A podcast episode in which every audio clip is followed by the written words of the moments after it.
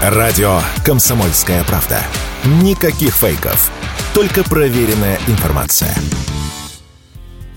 Российских автолюбителей ждут серьезные изменения в полисах ОСАГО. В марте следующего года пройдет запуск коротких полисов автогражданки, которые можно будет оформить на срок от одного дня до трех месяцев. По ним будет установлен свободный тариф, то есть у страховщиков будет только верхняя планка, больше которой полис стоить не может. А сама стоимость для водителя будет определяться не по тарифным коридорам, а рассчитываться для каждого конкретного клиента отдельно. Данный вид автострахования призван не только упростить жизнь автомобилистам, которые не пользуются транспортным средством круглый год, год, но и должен будет показать, как работает свободный тариф на практике. И если опыт окажется положительным, уже в конце 2024 года этот метод расчета могут распространить и на годовые полисы. Об этом радио «Комсомольская правда» рассказал президент Российского союза автостраховщиков Евгений Уфимцев.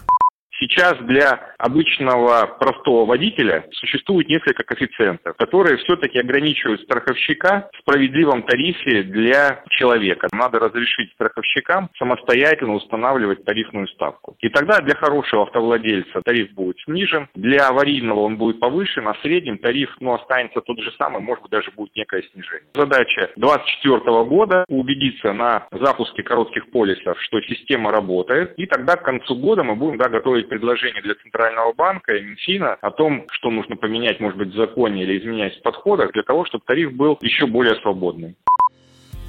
Еще одним изменением, которое ждет автомобилистов в следующем году, является перспектива разрешения использования бэушных запчастей для ремонта по полису ОСАГО. На данный момент российские сервисы испытывают серьезную нехватку деталей, и ожидать их можно по несколько месяцев. К тому же серьезно выросла их стоимость. Летом следующего года в Российском союзе автостраховщиков планируют составить список деталей, которые можно повторно использовать при ремонте машины. После чего они планируют выйти с инициативой скорректировать запрет на использование бэушных запчастей для для ремонта. Автоэксперты согласны, что такая мера в нынешних условиях может быть применена. Однако важно тщательно подойти к отбору таких автозапчастей, чтобы не создать лишнюю угрозу жизни и здоровью автомобилистов.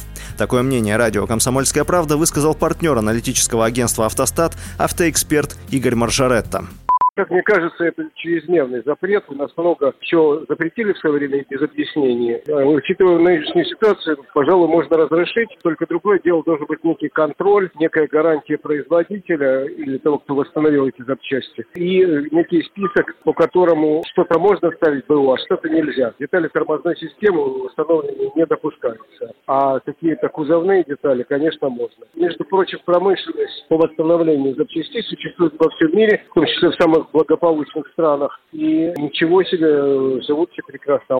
В следующем году также планируется обсудить повышение лимита по ОСАГО в случае причинения вреда жизни и здоровью при аварии. Предельный размер выплат планируется увеличить с 500 тысяч рублей до 2-3 миллионов. Василий Воронин, Радио «Комсомольская правда».